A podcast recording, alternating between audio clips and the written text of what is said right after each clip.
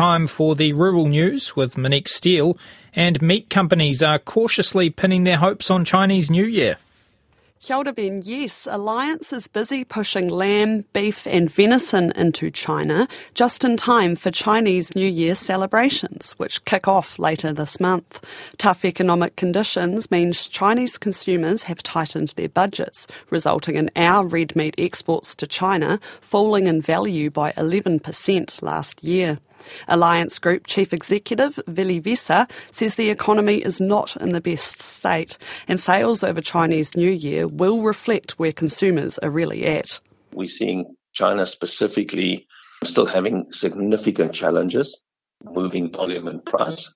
Probably more so on lamb than on beef, but on beef as well, they've granted access to a large number of South American beef plants as well to, to export product into China. And that's obviously keep a, a margin squeeze on our trade with China at the moment. I'm still cautiously looking at how the you know the current economic turmoil that you have in China plays out. So we're keeping a very close on on that. So although I don't want to be too optimistic, although you have the volume opportunity, the price is not necessarily there where we can maximize value back to our farmers. As China works through that inventory of red meat that they have there in the stocks, do you have any indication of how far through the stocks they might be? Within the next couple of weeks, you'll see that clearance rate as they move into into Chinese New Year. So it's all set, and that's a week or so away, and then we'll be able to see how quickly they they clear that, and that will give you a really good idea on the consumption patterns. Meanwhile, Willie Wiese says the flow of livestock into the works here is 25% slower than it projected for this time of year. He says that's largely due to conditions being much better than expected over summer, so farmers are holding onto stock for longer. Stringent record keeping has helped quickly clear a Canterbury farm of Mycoplasma bovis. There's now just one farm infected with the cattle disease, with 35 more under active surveillance.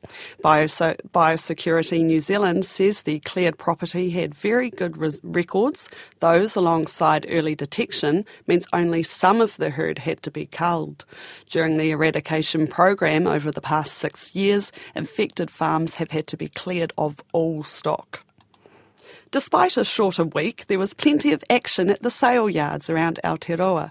I caught up with Agri HQ's Suze Bremner earlier today. What's new for recent sheep sales, Suze?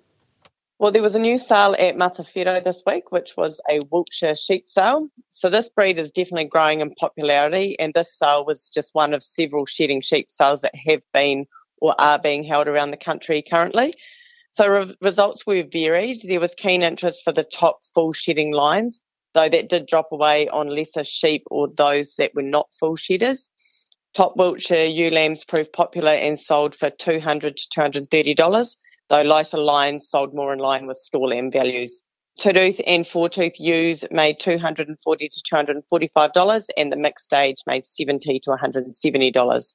Wiltshire ram lambs sold from $200 up to 510 so there were other ewe fairs in the past week, week which included Balclutha, which had nearly 5,500 offered. The highlight was a line of two-tooth Coopdale ewes, which made $214, and four-tooth Texel Romney, which sold for $167 to $182. And how about beef sales? Well, there was a special sale also held at Rangiuru this week. This was the annual draft of R3 traditional and exotic steers from Moranga Station in Matawai. This was the second time it had been held at these yards, and though prices were back slightly on last year, that it was in line with the current values nationwide. Just over 900 steers were offered, and a premium was paid for straight Angus. The tops weighed 500 to 550 kilos, and they made $3.30 to $3.40 a kilo, while lighter lines were up to $3.44 to $3.55 a kilo. Heavy exotic steers sold for $3.25 to $3.35. And so on a per head basis, most of the lines made 1610 to 1850. That's Suze Bremner of Agri HQ. Meanwhile, a Scottish agronomist says New Zealand farmers should be earning credits for soil carbon sequestration like they do in the UK. Gordon Rennie, an oat grower and advisor for the Scotland Soil Association, well, he's in New Zealand to speak with growers. He says he was surprised to learn that farmers here cannot earn credits for improving their soil health as a form of carbon sequestration. The most important way farmers reach net zero is to appreciate that soils can sequestrate globally billions of tons of carbon. And I, I was quite surprised speaking to the farmers down in Gore that in New Zealand, the easy route is to plant trees. But when you plant trees, you might be taking good farmland out of production.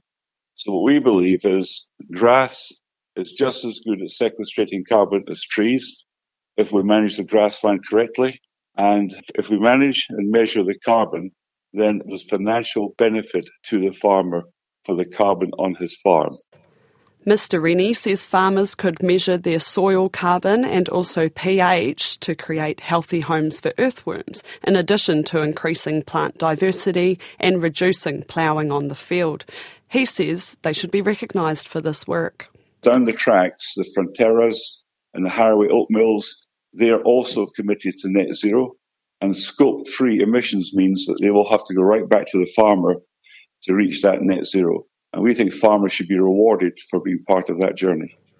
A Ministry for the Environment spokesperson says the government is particularly interested in on farm sequestration, wetlands, and blue carbon. And it's possible soil carbon sequestration could be considered for the ETS, along with other forms of sequestration. And lastly, shearing champion Sacha Bond is off the pace to beat the nine hour strong wool ewe record. She's attempting to break the record of 452, shorn by Kerri-Jo Te Huia at Centre Hill Station near Mossburn in Southland today. At the end of her third run, just before lunch, she had shorn 269 sheep, that's nine behind the pace, but that could change as she has until 5 o'clock tonight to beat the record. And that's the rural news for this week. Kia pai tō